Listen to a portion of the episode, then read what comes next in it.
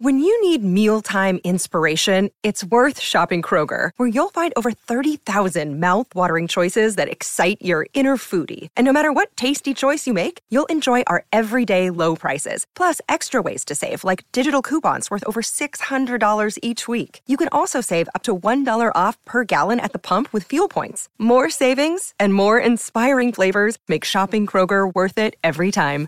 Kroger, fresh for everyone. Fuel restrictions apply. Another day is here, and you're ready for it. What to wear? Check. Breakfast, lunch, and dinner? Check. Planning for what's next and how to save for it? That's where Bank of America can help. For your financial to-dos, Bank of America has experts ready to help get you closer to your goals. Get started at one of our local financial centers or 24-7 in our mobile banking app.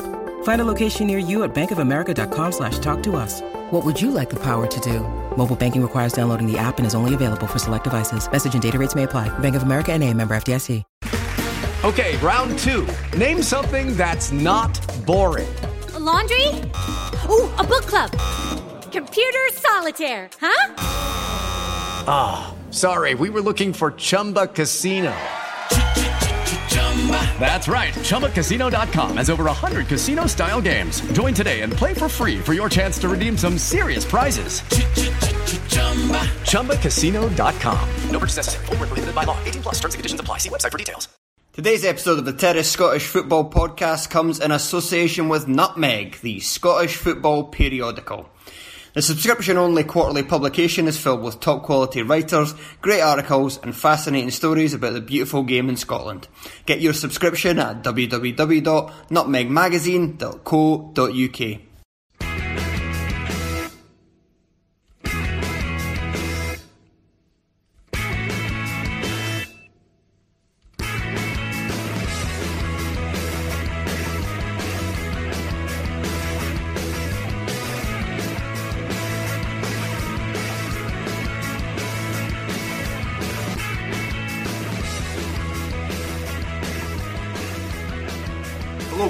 Monday's episode of the Terrace Scottish Football Podcast. Definitely Monday this week. It is Monday. It is Monday, just.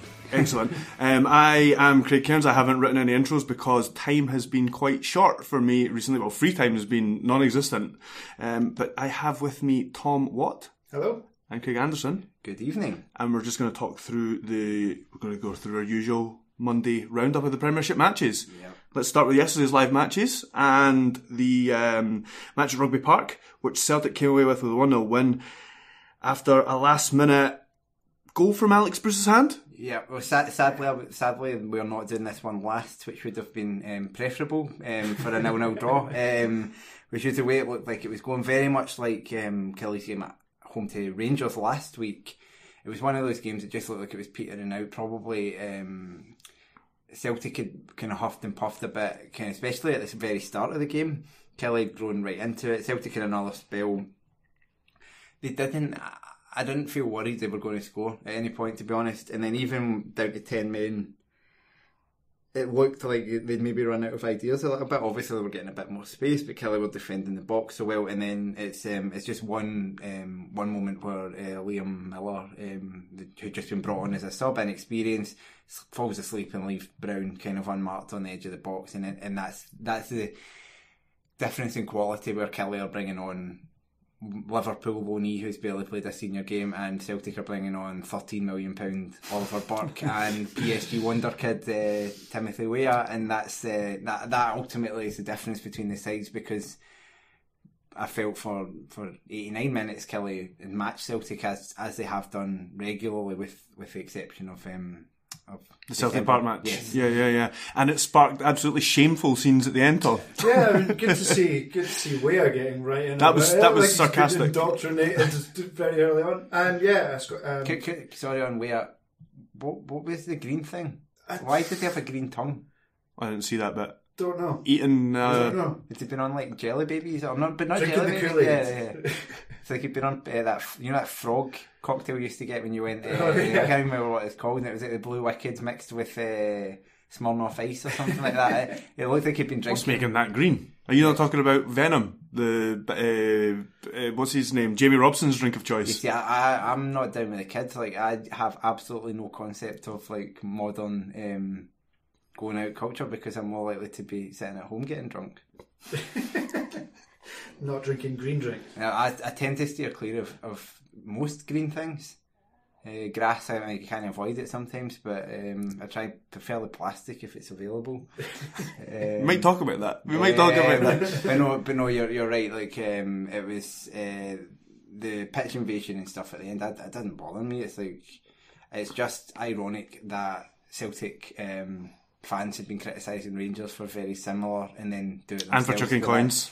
Yeah, but Well, there was a, there was an awful lot of uh, the wind blowing in a very different direction after that because you know Brendan Rodgers saying it's disgraceful that the rules are they ruin the game. I mean that that, that was exactly the sort of booking that you know there are times when players like celebrate a bit over the top and they get a yellow card and you're like, come on, roll your eyes about it. But that was exactly what that rule was brought in for to stop that kind of overreaction. to yeah. I think there was one a couple of weeks ago when Weah scored late on at McDiarmid Park, and the referee told him that the reason he didn't book him is because there wasn't a surge towards him or something online, or it didn't spill over. It was something like because he had booked was it Forrest before that in the same game for going to the crowd. So I mean, it is a wildly inconsistently applied rule. Um, It's particularly when players have got already got a booking, they do tend to get referees do tend to show either a slight disregard for the rules or common sense. I- I'm whichever looking forward of the fence you're to, on. to VAR when Scott Brown scores exactly that same goal, runs to the crowd, celebrating, gets the yellow card, and then the goal gets disallowed, and he still has to go off for celebrating a goal that doesn't even count. No, um, but I, I think it was a yeah for for a man who's essentially a very high priced Mark Birchall. Wales got uh, very very uppity about being the man brought on to score the third in a three one win. But what do you think of Celtic's performance overall? Um, I, I think it was it was muted. Like you said, it, it it almost felt like, given all the results the day before, they weren't massively bothered if they only got a draw. Given they'd had problems before, uh, given Kilmarnock played very well, um, and you know in that sort of backhanded compliment. That slightly patronising way, they would have been quite happy to get a point, and it's a testament to how far Kilmarnock have come and all that sort of nonsense. But I thought they were considering how fluid they've been in, in recent weeks, and considering the difference that particularly Burke's made, um, and how many more atta- attacking options they seem to have had in the last couple of weeks. It was really muted. They didn't seem to have a huge amount of ideas, and within, I mean, to sort of show the flip side of it, they've kind of gone from meekly looking like they were going to accept a point, which would have been fine given everywhere else, to pretty much winning the league. Yeah, exactly. R.I.P. Rangers title hopes. Yeah, I I think to be fair to Celtic, their defensive performance was very, very good. Um, Toljan, um, I know Craig Fowler was speaking about him on the extra five dollar Patreon, um, and kind of obviously talking about his um, performance in Europe in midweek, where he was a bit um, like the rest of them, a bit out of his depth against a very good Valencia team. But he kept Jordan Jones very quiet yesterday. Um, both Celtic central defenders were very good. Um, and and down the left, Hayes had a really good game. Um, you, to the extent that you'd maybe have started to think it was a mistake not to pick him um, midweek. Um, and so, in I think Hayes would have made much of a no, no, difference. I, I mean, not that I, but he's he's not as bad as he's Izaguirre. I think you look at players like uh, Tol, is it Toljan Yeah. uh, and even Burke, how they are quite dominant domestically, and they just they, they, they can't make the step up. At least maybe not individually, but at least in that team or the way that Rodgers sets them out or whatever it is. But fundamentally, they, they they're they're the best team in the league, which is why Yeah. they are winning the league. And it's it's moments like that. Um, it's not the first time they've done it. Recently, they won the game late. They won the game late at um, St Johnstone, but it was it was two late goals. Um, they're just they're just when you get down to those moments and you need the moment of quality, or you need the um, opponent not to switch off. Killie can match Celtic for a large spell of the game, but there's always that one mistake, or in this case, two mistakes. It was Broadfoot, which is in, indefensible. In It's the wild. Sense it was wild. I, I, I mean, I've seen a few people say he thought he was he was kind of going to do Brown, and there probably might have been some extent to that. But I think, as much as anything, he was just he was just going after a ball because that's what he does. And It's just very high Yeah, though, and high you're and catching late, somebody that high with your, Yeah, no, your no, it's- studs it's a- showing. yeah. So you uh, seem to have a lot of time to think about it as well. yeah, but like it. uh, I mean, And as I heard somebody else say, um, I can't remember where, but it was just in an area on the pitch where he just didn't need to do it as yeah. well. Um, but so yeah, it's frustrating from a Killie point of view, but it was made a bit better by the fact that, as I say, we didn't lose out much, given that, that nobody else round about has won over the weekend.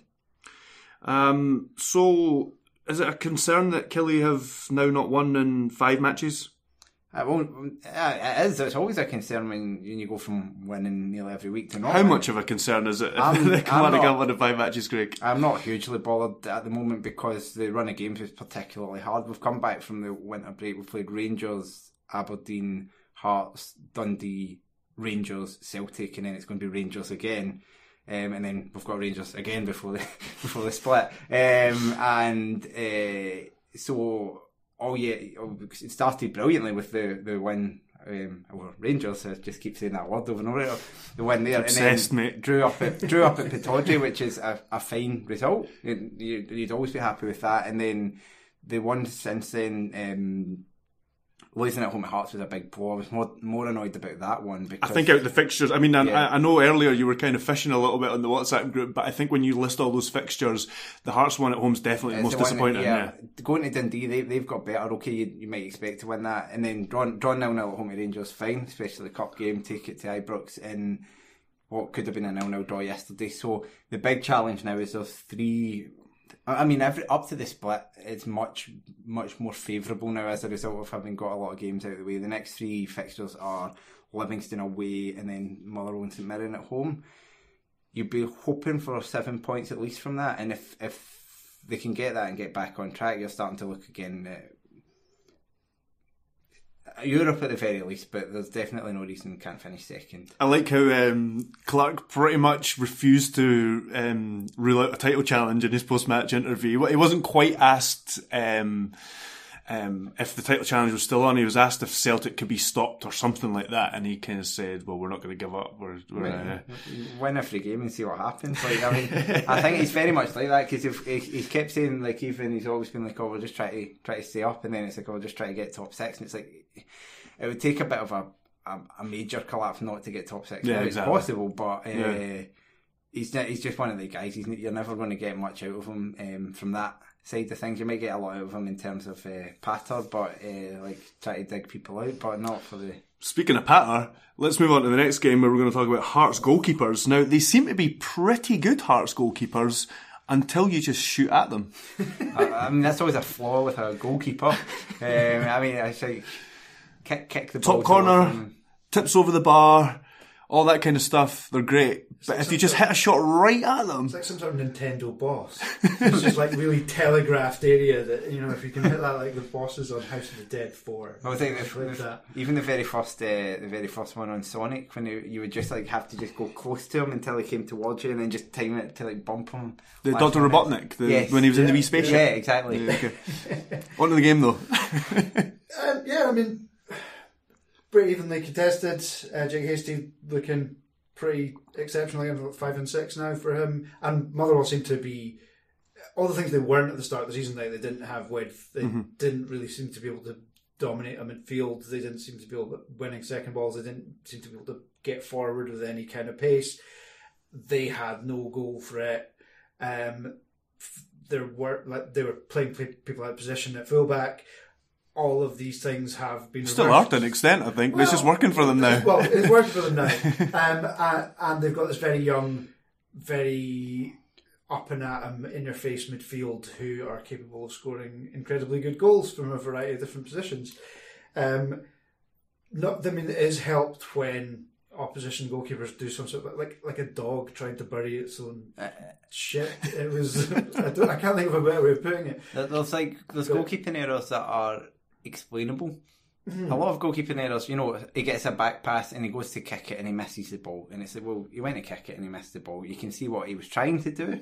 You can see what happened. You watch Doyle there and you're like, what, what was he, he trying to do? every time you watch it, and I watched it back a number of times from a number of different angles, I still can't I'm still expecting him to save it. like, or, still, or at the very least, you know. Neil McCann was saying something about him thinking a move ahead or something and thinking about getting down and smothering the ball and holding it to kind of kill a bit of time to take a point because Hearts were down to 10 men at that point. And, um, It's like a seconds left. It's not making any difference. yeah, he was just saying like there's there's no counter attack on or anything like that. He's not going to jump up and try and find one of his own players. And but I don't know, it's, it's guesswork at this point. I mean, surely uh, Doyle and whoever he's told in the dressing room afterwards uh, are the only people that really know. But Craig Levein after the game just said, "No, I'm not having I'm not having any excuse. It's just uh, it's Yeah, just because like- Brian McLaughlin was trying to say, was it the wind? Was the sun in his eyes? All this kind of Well, thing. it's, at that point, the goalkeeper just holds his hand up and says, I fucked up. And they go, Yeah, aye, okay. And it's like, well, people make mistakes, but it's just just a particularly egregious one. But the thing for me, you mentioned you mentioned Hastie's goal um, earlier.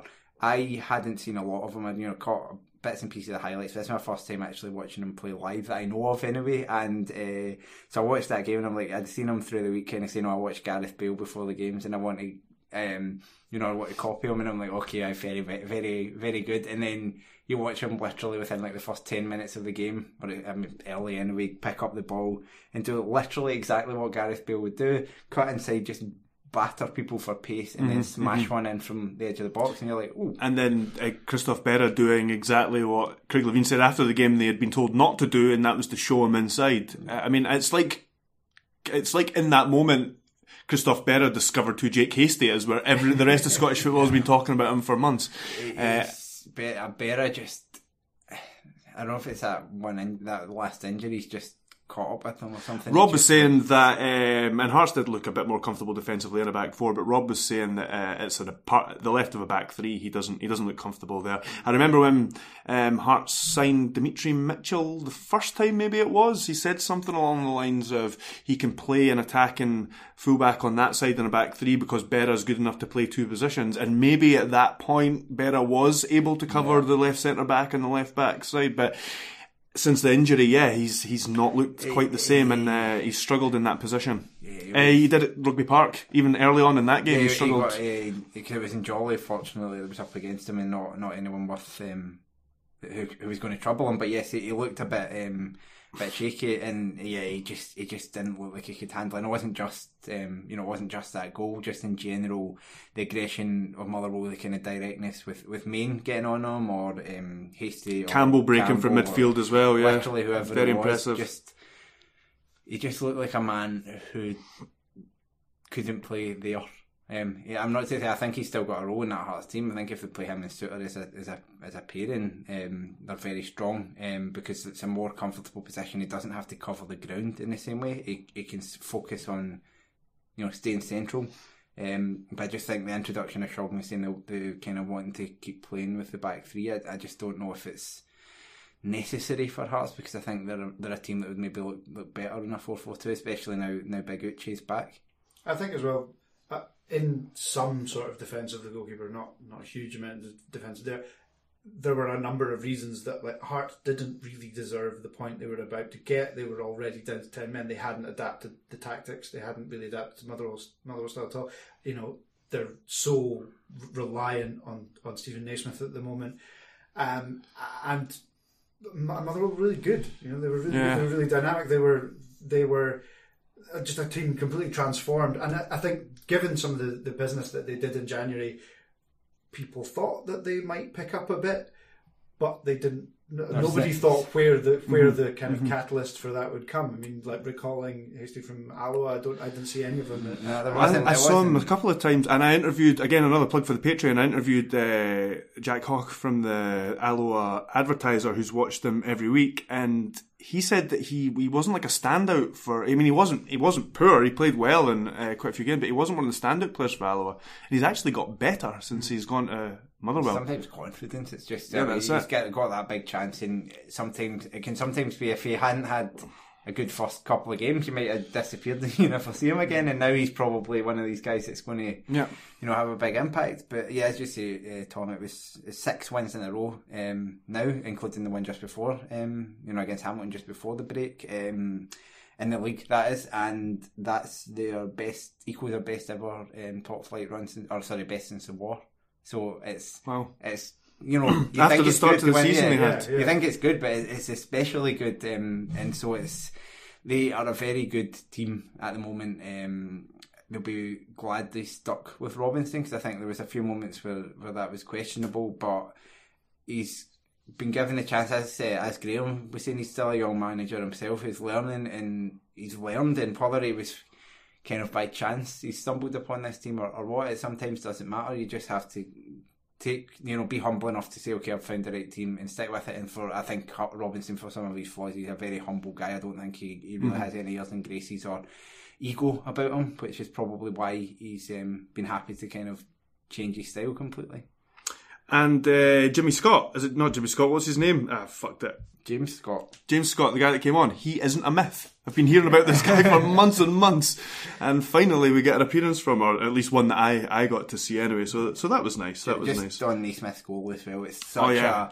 a so it, it was very funny because you, you watch him and it's like there are very few players in Scottish football would have the um the sort of creativity. It's like to, to score that goal, the kind of quick thinking, and it, and it was very similar then when it went to the halftime break on the telly. It showed the goal. I can't remember who it was against now, where he headed it, flicked. It was Livingston. He flicked a header over the goalkeeper. Um, Oh, it was chopped off for offside. yeah, well, I don't Yeah, know. It was in the? Ladbrokes. It was. I don't know. It, it kind of uh, the ball came to him and he was standing just in front of the goalie and he kind of backheaded it over him. And I'm Ah, trying to think, I can't remember what game it was. I, I felt like it was against Livingston. I think you're right. I think it might have been the Um, nil nil recently that was chopped off for offside. it could have been, but um, it's just a guy who just has that little bit in him, and it was funny, or because it originally came from a sclaff, like a mishit when you try you try to shoot with his Mm-hmm, You could left. see a fan behind in one of the replays. You could see a fan behind the goal laugh at him after that first chance, and then uh, yeah, Right. sticks it right up them. Um, but get, getting Uche back as well, I think, will be huge. Yeah. Like, I actually thought Hearts were worthy of the point. I mean, I'm, I, I, you can't begrudge Motherwell the win. I think they, they edged it; they were better. But I mean, I, I think I think Hearts would have been worthy of a point if it had ended that way. But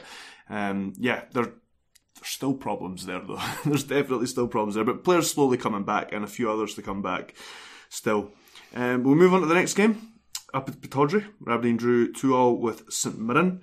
Um, Duckens Nazon has another shirt to auction off after he was cool as a banana in the refrigerator when he slotted that penalty away. Yeah, I've never heard that expression before. It's a real expression, I promise. Uh, Why, why, why, why anything in a refrigerator? Like, that's cool. Particularly bananas, though. It's not as cool as it can be. I It's see. of It's- just it's getting- colder than outside temperature. okay, I mean, yeah, okay, you, you do, you do you. Thanks. Um, Um, yeah, uh, I St. Where should you start with this? St Mirren should be quite disappointed, um, and I know uh, uh, Kenny said after the game they're you know they would, they came for a point. They would, they were very happy with a point, but they created more than enough opportunities. They got ahead twice. Um, they had a couple of contentious calls against them, and Aberdeen were absolutely rotten for almost the entire game. And at some point, like they, they, were like fits and bursts where they looked like they, they put St Mirren on the back foot, but they, they St Mirren played a back five. They looked very solid. They were getting bodies in front of things, and they they just kind of managed to both stop anything coming in from wide areas really, and were breaking quickly uh, in the middle of the park. Um, there was a so there's a point maybe like 19 minutes before I think maybe 71 minutes in the um, Aberdeen equalised and uh, Dundee went ahead. And given how the, the, the games were panning out that season, that might be quite a pivotal point in the season because because St Mirren were the better side for almost the entire game and looked for the first time that certainly I've seen this season like they had a game plan and they knew how to they, they all knew what their roles were and they knew kind of how to execute them. Um, the fact that they conceded two pretty soft goals and in many ways should have, you know, Cosgrove missed a pretty simple one for a third one. They could easily have got nothing from a game that they, they did deserve to win. Yeah, and it's as we say, like they, they, it's been like this for them basically since Kearney came in, which is that you keep seeing oh, there's little signs here, but that that um, put them five points adrift now of both uh, both Hamilton and Dundee, and that's when when that size of gap starts to open up. That's when you start to worry because it's not it's no longer the case of oh you win a game and you're potentially back up there. You're, I don't know where that's come from. I mean, I heard that on Sports Sound, Sports Scene last night as well, and they've they've won. Sorry, they've lost. They had lost their last eight before this. No, well, that's what I mean. and I, they've won one thirteen. I mean, I'm no expert, but that that's No, relegation that, that, form. But that's what I mean. You keep, you keep, um, you keep hearing, oh, they're, they're turning a corner. Oh, sorry, or, right, okay, So apologies. Like, like, so they drew with Celtic um, in one of these early, early games, It's- and you're watching like, game, okay, they're going to be good here, and then they played. Um, yeah, they've played a few times where you've watched them and. Fucking beat Hearts. Yeah, yeah, yeah, but, yeah, but you get they get that result, and people are like, okay, they're going to turn a corner, but but fundamentally, I I just they're just not good enough. Like like they've brought in players that, that may improve them, but I'm just not sure they're improving them away from from really really really bad to just really really bad. They look they look incredibly incredibly fragile. I mean, in, in many ways, it's unfair to, to you know they, they would have been happy with the point. They got their point. They scored a couple of goals, but they just look incredibly fragile. At no point, despite being completely on top, despite looking very solid, despite you know breaking at pace and getting at at the Aberdeen centre backs time and time again, and especially in the first half um, when they were, you know, they're, they're handed a lead, they immediately retreated into themselves and they can't deal with a, a set piece. Um, Aberdeen had a bit of, uh, you know, had, were on the ascendancy for a bit.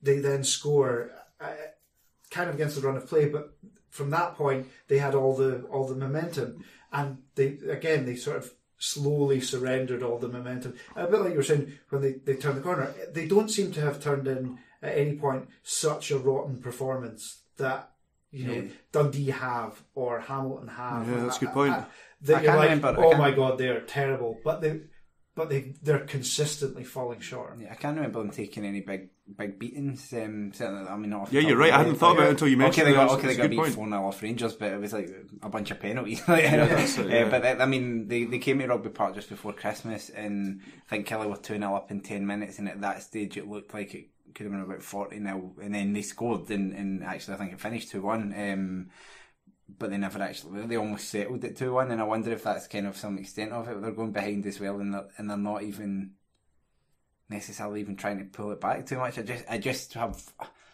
I just have grave concerns about them where Dundee have picked up in terms of just they've just recruited incredibly well. They seem to have a really good team now. And Hamilton have changed manager and that seems to have made an impact. Okay, they lost this weekend, but they made an impact on the way they play and stuff.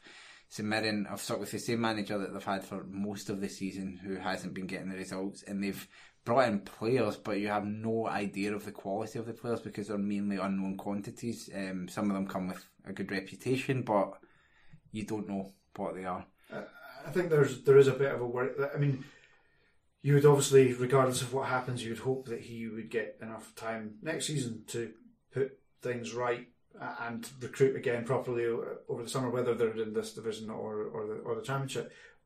But there's not yet been. Uh, he's not had a bounce yet. He's not had a run of games where you're like, right, he's obviously imposing his style on on the on the team.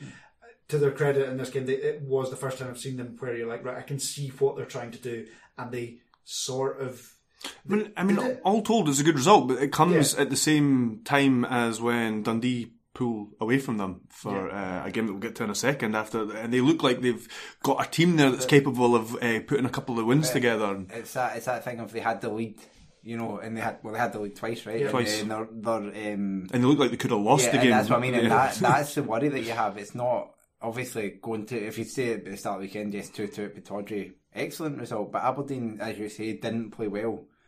Um, which they haven't actually much this year, um, and uh, they still couldn't.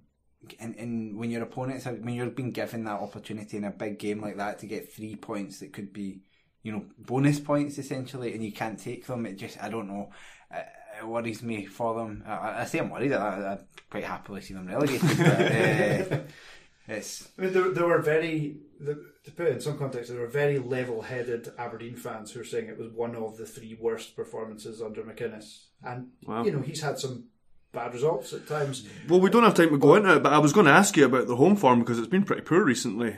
Um, they, yeah, lost to Celtic, draw with Stenhousemuir, draw with Kilmarnock, lost to Rangers, win over Queen of the South, and then draw with St Mirren. That's the last, what, five matches? That's, that's pretty poor. Yeah, I mean, uh, similarly to, to kind of the concerns over Killie's form, the the loss to Celtic was, you know, it was 4 3. It was a good game. They had their chances, played well. The Stenhousemuir game, they were pretty poor, but written off and, and got through in the second uh, in the replay.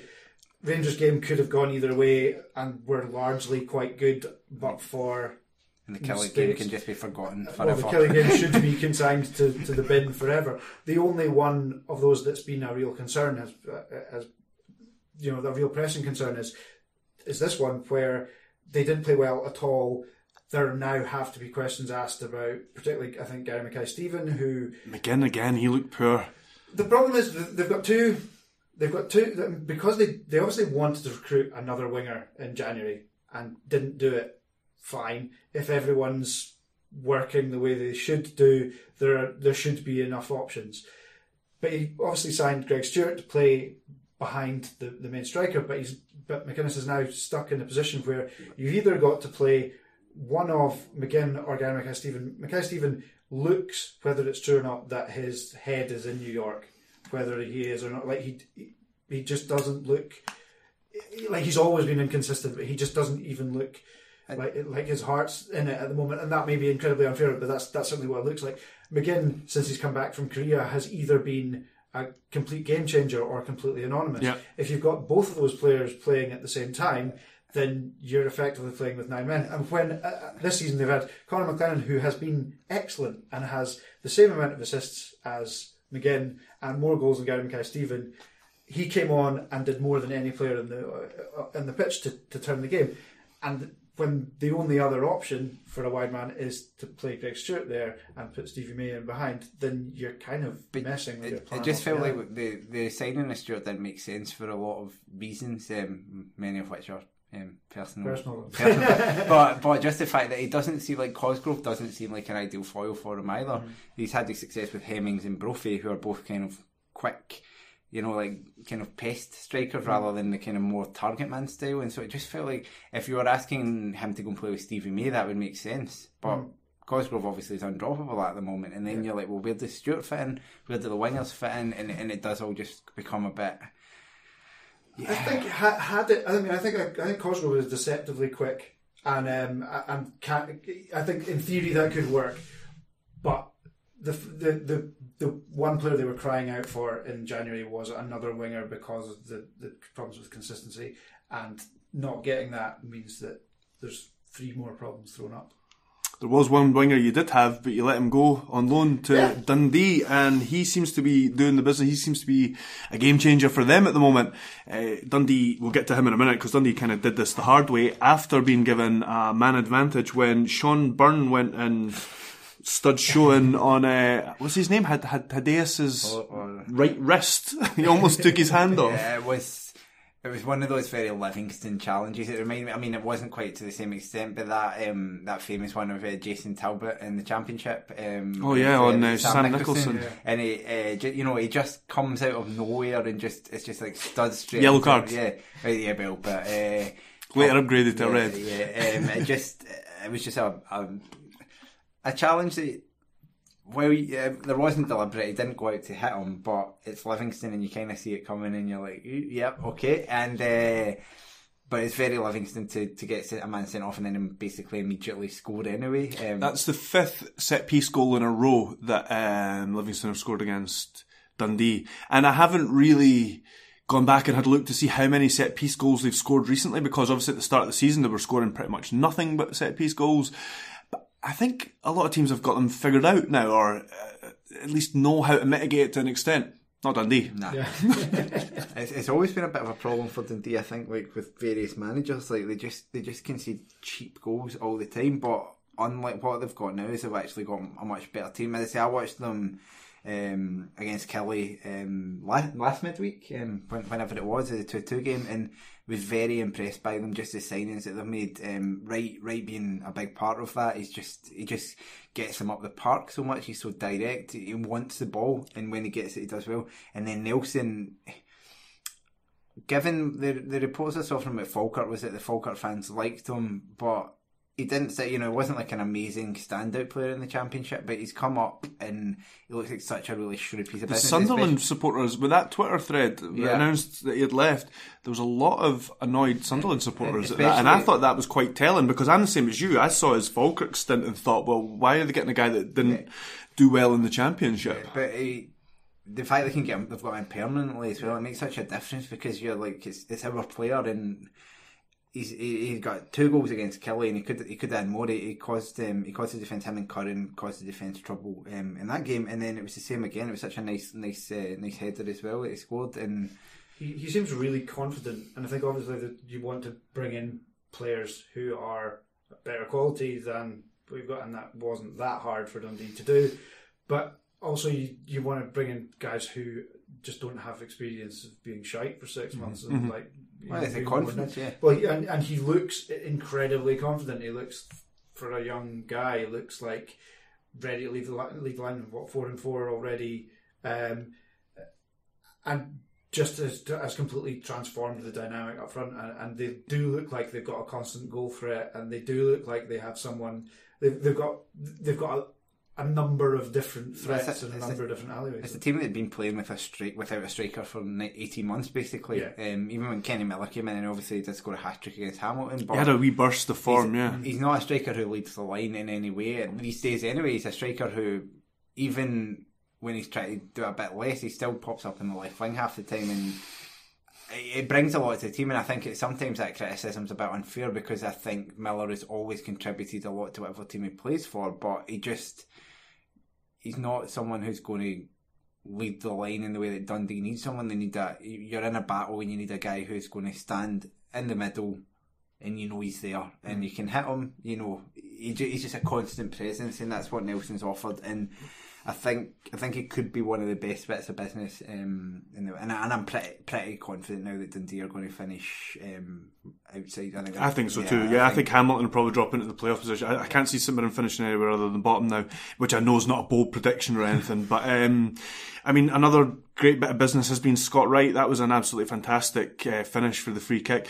I um, for the winner. I, I know I made a quip about him. Um, it was for link purposes because I think that even if he was at Aberdeen at the moment, um, he either wouldn't be getting in the team or he wouldn't be turning in performances like that. It's the kind of it looks like the it's the kind of move that he really needed, where he could just go away where there's kind of maybe maybe lower expectations, uh, but he's going to play every week and he's going to get a good run at it. In the meantime, I think when Peter Pawlett got sent to St Johnstone on loan, and it kind of was probably the making of him as a player. And I think it could be the same for Wright. He's had, to, I mean, he played a lot of games for Aberdeen in the first half of the season. He must have played about twenty times for Aberdeen. But part of this got lot of- relegated, so he was he was lot- not good in any of those games. there was a lot of uh, yeah, there was a lot of sub appearances, in the. um, yeah, he just needed to be a, yeah almost a more important cog in the team to learn that kind of ability to take on a bit of responsibility, which he's never had to do at Aberdeen. I think that's the thing for young players. You saw Hastie come in at Motherwell, and he's taken on the responsibility. But I think at Aberdeen in particular, because we've got so many big characters. It's easy for someone like that to just shrink away and just say, "Well, I, I'm not needing to lead here." But then he goes into a Dundee team where some of his teammates are, are shit. And he's like, well, okay, I'm better than these guys. I need to be the one. and he that- carry them. Yeah. Well, I mean, two, two, not last season, the season before. Like he, it looked like he, it was the mantle was passed Yeah. from McGinn to uh, to Scott Wright, and uh, I think the second youngest hat trick in Scottish top flight for however I don't know how, but after Anthony Stokes. Um, and he looked incredibly unpredictable. He could play with both feet. He could he could play on either wing. He could play as a number ten, and, and it did look like there was a really big future for him. I think the loan move could have probably should have happened for him a year ago, Right. and certainly there were stories that he asked to go out on loan last season, um, last January because he, he wanted that that kind of game time, and there was talk of him going to St Johnstone or. Um, I think Dundee were probably were possibly interested last last um, last year, and it would have done him a, a lot of good because last year was kind of a write off. He, I mean, he he appeared intermittently, came back, looked like he was back in favour at the start of the season. Um, but kind of dropped in and out of the team. And like you say, he needs a he needs to be a big game player. He's got ability. He can hit from distance. He practices free kicks. Apparently, stays back to practice free kicks for uh, after. Exactly. there you go. That's what that kind of dedication does at moments like that. Yeah. Uh, but the thing is, it's, it's reinforcing for the player as well because he could sit, he could stay at Aberdeen and practice his free kicks all he wants, and then when he's on the park, he's probably not going to get to hit one because yeah. McGinn or someone's going yeah. to step up and take it. Whereas there, he actually sees that that what hard work pays off, and it probably makes him you know double, double his efforts in some ways. Um, looking at Livy, like I think this is going to be just a bit of a dull into the season for them. Well, like, I was going to say, I mean, is it too early to predict that they're going to go down next season? And should David Martindale be sacked before that happens? it's, I mean, it's hard. It's very hard to predict because you don't know what the. I know, I know, but it just seems to be that it's the momentum, that a, a large part of their success this season, and not to diminish it in any way, is the momentum they carried from winning the league two years in a row, uh, the successive promotions, and uh, sorry, not winning the league. They were both successive promotions. Uh, the obviously the second one was through the playoffs, but it was a lot of it was momentum and uh, them being a different proposition and um, t- teams taking a while to figure them out.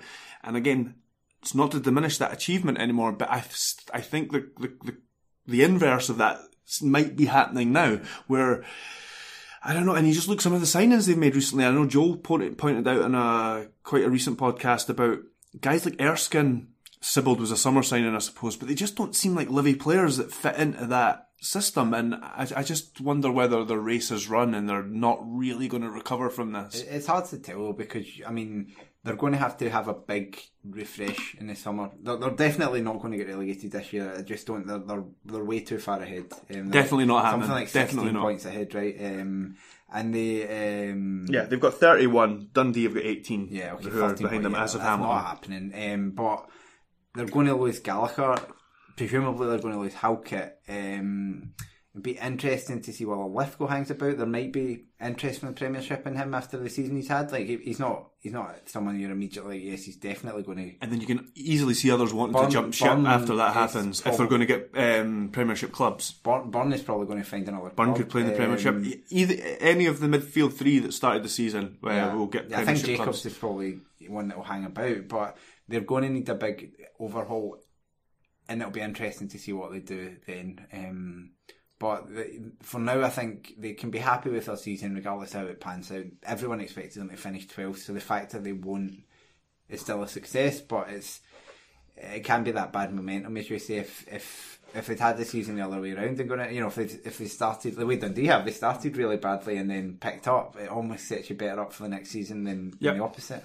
I think, regardless of, I mean, we assume that St Mirren and Hamilton are, are, in the bottom two positions and they go down and are, and are replaced by any of the top current top four or five, I think you would say starting next season, even with current squads, Livy would be uh, eleventh, twelfth best squad. If, you would you would say that they're still probably one of the favourites to go down. So I don't think it'd be a massive surprise if they lose a bunch of their squad and they've got to totally rebuild, and people think, well, that's then done.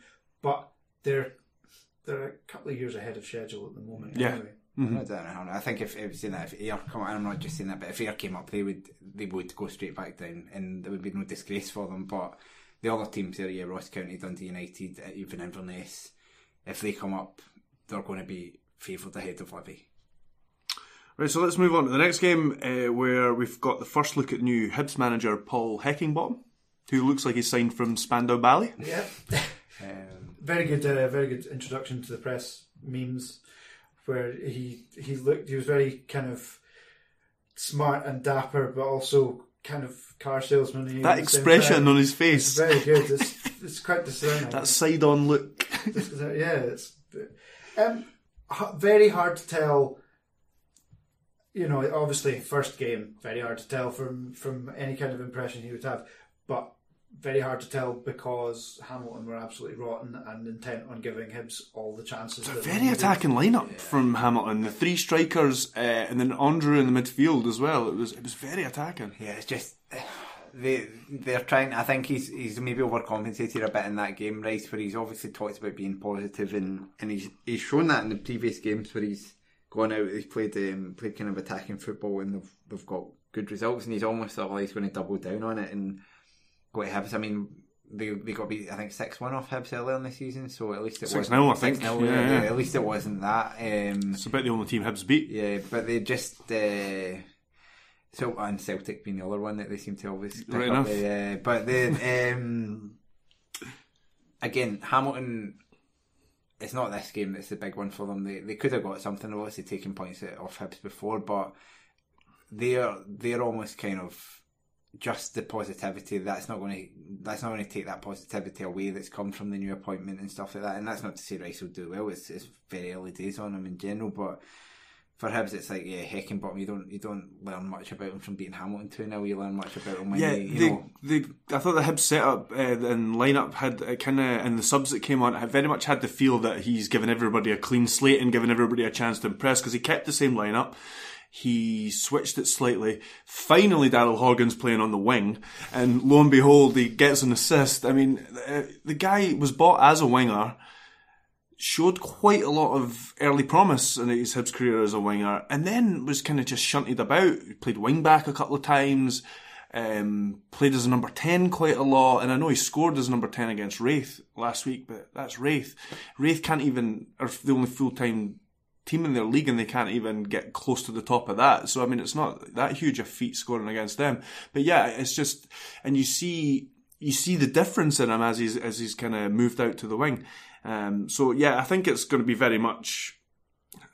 I mean, there's a good chance that they could still get back into the top six, but I think for this season, it's probably going to be a bit of let's see what I've got for the rest of the season can- from Heckingbottom. It can be good for a new manager, especially someone who's basically no connection to Scottish football before. So it's a big learning curve for him to come in, and it's good to have that length of time to. Yeah, as you say, there's not they've not got a great deal to play for because they're still in the Scottish Cup, and if they if they can win against Celtic, then they're they're going to be one of the favourites for the Scottish Yeah, Cup. yeah. But um, and Rodgers has never won at Easter Road. yeah, so there, there's a lot riding on that game, but in the league, yeah, they might finish top six. They're, they're probably too far back for Europe, so they're not they're not got a lot to play for, which means they can experiment a bit. They can maybe look at the the likes the, the young guys like you know the likes of Lewis Allen and these other um or, or Porteous indeed the the young boys that have been on the fringes of the team. Okay, Porteous a bit further on than that, but that ah, there's been a lot of talk about these Hibs youngsters and none of them have really imposed themselves a great deal. So he might be able to get a look at them for a, a sustained run. I think if you were being very positive and trying and just you know looking at accentuating the positives, they looked to all intents and purposes like a team that had a gloom lifted from them. Kamberi and McNulty Kamberi especially, looked yeah. like they, they were sparky. They, they I thought you saw really that well. From. Sorry to interrupt, but I thought you saw that from Sean the St Mirren game, the game after Lennon left. He looked like a kind of player with weight off his shoulders. I think Kamberi was still kind of carrying a bit. His body language every time he missed a chance, he was kind of getting uh, mopey and stuff. But this one, yeah, he looked like it was. Yeah, he looked like he was rejuvenated in a sense. I'm not sure if he touched that when it went in, but I'm not sure if it was his goal. But still, I mean, he needs it. Even Horgan's probably like. If anybody needs a goal, it's him, Just give it to him. fine. Yeah, if it helps the team overall. but they, they looked they looked bright and breezy, and I thought the, the forward two linked up linked up better than I mean, arguably better than any of the forward two attempts uh, uh, a pairing that Hibs have had in the last eighteen months. They've tried to find some. That's been like the one part of the jigsaw that didn't ever seem to quite fit. But I thought that they they uh, linked up really well. The caveat to all of this, of course, is it was Hamilton, and as attacking as they tried to be, there were times they had like five players within six yards of the penalty spot, and just you know were letting them. They were bombarded with crosses that they weren't attacking. Uh, just didn't have a have a good day of it at all. But chance to experiment for Hibs. It does seem like everyone's got a clean slate. The squad is more than good enough to see them through the end of the season and do some, you know, do enough to not have a complete car crash of a season.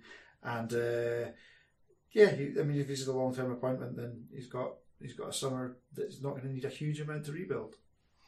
Yeah, there's definitely a lot there to work with. We- I forgot we didn't mention the um, the penalty shout that Livy had at one one in the, the last game we were um, we were covering. So um, I don't know. Maybe I think they should add a penalty. I think that was at one one. So maybe they won't get relegated next season. But there, there's one there's one game to go, um, and it's nil nil. That's why it's at the end. And it was Rangers Sans Morelos nil, St Johnstone nil. So, so can I start by having a little bit of a rant here? Yes, please. I have read several articles or people saying that Rangers have Morelos to blame oh yeah, for, for not being in the title race. oh no. Oh, what, no. what, the, what the fuck is that about? Sorry, sorry to be crude, but There if was they didn't one have if, in particular I read today, and I was thinking that's just a grudge that you're If it- continuing to hold. Uh, the fact that Morelos is suspended and they don't win, okay, it's Morelos' fault for getting suspended, but that does not mean that he is responsible. There's ten other players there, there would eleven other be players no there. title They would- race without Morelos, Morelos. Rangers would be fifth in the league without Morelos. Yeah. Like they genuinely would be. They're, they're only they're only a handful of points ahead of fifth as it is, and he has essentially single-handedly dragged that team through. Okay, they've had other performances from players at times. Kent's had good spells. Middleton's had good spells. They've been getting um, even like the midfielders have had spells of scoring goals and stuff, but fundamentally Rangers are the biggest one-man team in the league. Morelos has dragged them through so many games this season, has won them so many points, essentially exactly single-handedly, and so to say that he it's his fault that they have not won is just it's Mm-hmm. just bollocks. Um, but you did see how much he was missed. You saw that yes, they would have, they would be closer in the title race if he was if he hadn't been suspended for a big bunch of games. But that's kind of down to Jermaine Defoe not being up to it. And again, I keep feeling like I'm tempting fate with the- with the game in midweek, but he probably won't start. Um, Lafferty's just been a, a big big waste of money, just pouring pouring. can't believe like, every passing game. I think I can't believe how much money we got for him. to Hearts for that. Yeah, I thought it was a good signing at the time as well. But yeah, Craig, Levein another 15 players next summer, and uh, it's yeah, 10 goalkeepers in, and all of them will flap at some point. And uh, yeah, it's just I, I couldn't buy that. The fact is, when he's not in the team, they're, they're awful. Um, at times, and that's two nil nils in a row without him. The defence has been doing their part, um, just about. yeah. Worrall's got really good after that howler that he had Um, actually. and, and Foderingham came in and, and did very well. Um, There was one incredible save, um, which, which kept them a point. But yeah, to, to to pin that on Morelos, not I mean, to, you, it's fair enough to criticise Morelos for getting suspended. Yes, of course, of course. His um, discipline and Rangers fans are have been trying to stick up from his discipline's a problem. It's called, it's a big problem for them. He's had several red cards and he's dodged red cards, but to go and say to take that and then say, well, it's his fault that they aren't challenging. No, it's just not true. And I think another there's another side of this that's that's not really highlighted enough. One of the reasons that he is so effective is he's a niggly shit. He's like elbows and stamping and every like pushing it to the extent. But that that makes him an absolute nightmare to play against, and that's one of the reasons that he's a level above every other striker in the league. Now, take that away. This is like cliche alert, but take that away from him, and he's half the player. So you do have to mitigate that with some other talent elsewhere in the squad. You'd think with the huge amount of money that's been invested, not just fees but in wages, there would be someone else who would be capable of stepping in for the six, I mean- eight, ten games a season playing- that he's going to miss. and with no disrespect to St Johnstone, they're a very good team. They're playing St Johnstone at home. If they have any pretensions of winning the league, they should be beating St Johnstone at home with five players out, not just their goalkeeper and striker. Yeah, even even when Morelos is playing, the goals should be getting shared around Yeah. more. But yeah, obviously in his absence, they need it even more, and they're just not. Yeah, there's just not enough, or anybody stepping up to fill that gap when he's not there. it's not even i mean it's not even like they you take him out and they don't have another player that can go in and play the same way you know that is that is also true to some extent but it's they take him out and they don't know how to play Yeah. Yeah. It- Yeah. it's like there isn't a plan b I mean, we criticised Gerrard a little bit earlier in the season when, if things weren't working, his tactics seemed to be to throw on in more attackers but you know he, he has seemed to have learned a little bit how to change a game. But the the idea that you're so effective for playing this one way with this one particular player, and then you don't just rip up the way you're playing because he's not there. It's like everybody does. But- Everybody loses all kind of sight of how they were had played previously. to finish in Rangers before going a bit to St Johnstone, like Gerrard again is taking no personal responsibility whatsoever for yet another bad result for his Yeah. team. Now I'm trying to remember back to what game it was, and um, I'm struggling to remember. The, it was a game that lo- oh, it was when we was when Killie beat them at Rugby Park, and they were chasing the game late on, and he was sitting slumped on the bench, head in hands, and it was such an overt.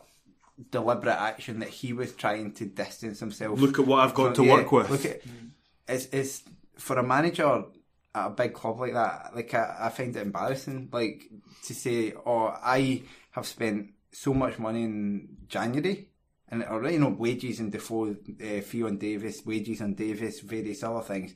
What he spent in the summer, he's relying on a guy that the previous manager signed on the cheap, who is okay, uh, potentially one of the best players in the well, he is one of the best players in the league.